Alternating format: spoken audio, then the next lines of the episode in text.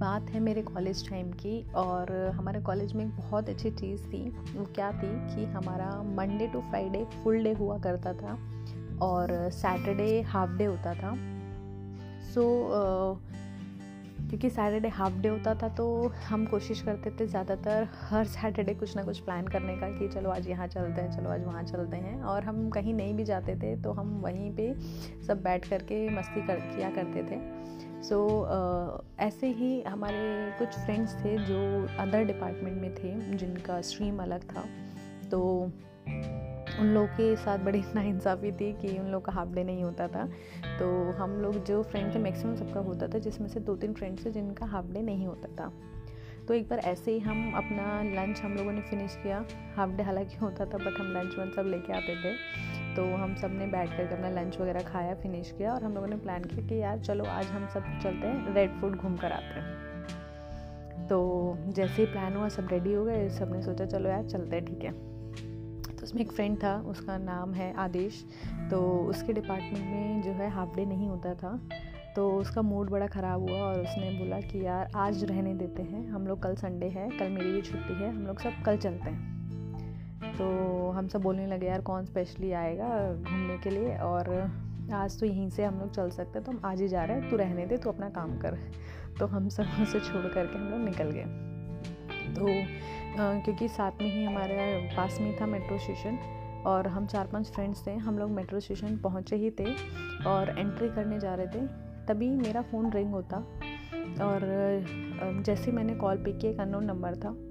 और जैसे ही मैंने कॉल पिक किया, मैंने बोला हेलो यस तो सामने से एक आवाज़ आती कि, आप आदेश के घर से बोल रहे हैं क्या? एंड आई वॉज़ ब्लैंक यार, ये कौन बोल रहा है? तो मैंने कहा हाँ जी, बताइए।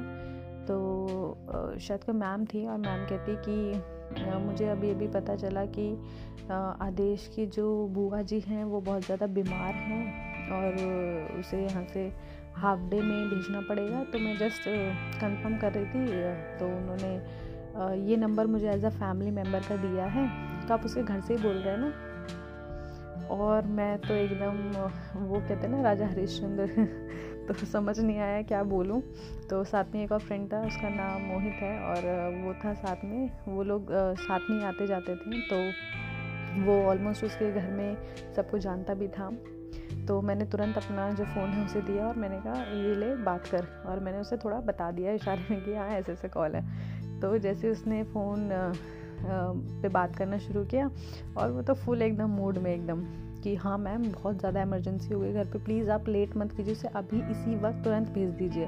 प्लीज़ ये मत सोचिएगा कि मैं आधे घंटे बाद भेज दूँ। अभी बहुत अर्जेंसी है और आप इसे अभी ही भेज दीजिए क्योंकि तबीयत बहुत ख़राब है, कुछ भी हो सकता है। तो उसने ऐसा माहौल बना दिया बिल्कुल ही कि पता नहीं क्या हो गया है। और विद इन टू मिनट्स मतलब दो मिनट ही भी नहीं हुए होंगे शायद, कि आदेश हमारे सामने खड़ा।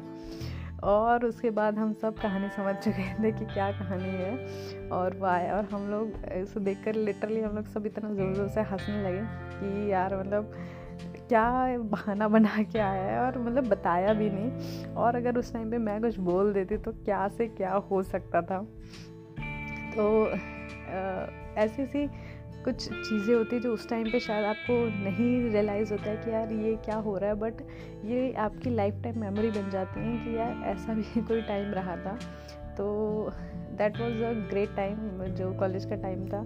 इतने अच्छे फ्रेंड्स थे मेरे साथ में, आज भी हैं। तो वो एक टाइम है।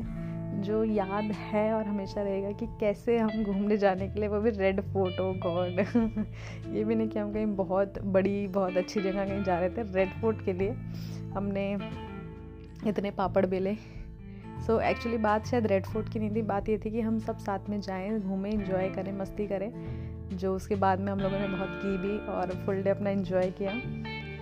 So really it was a nice moment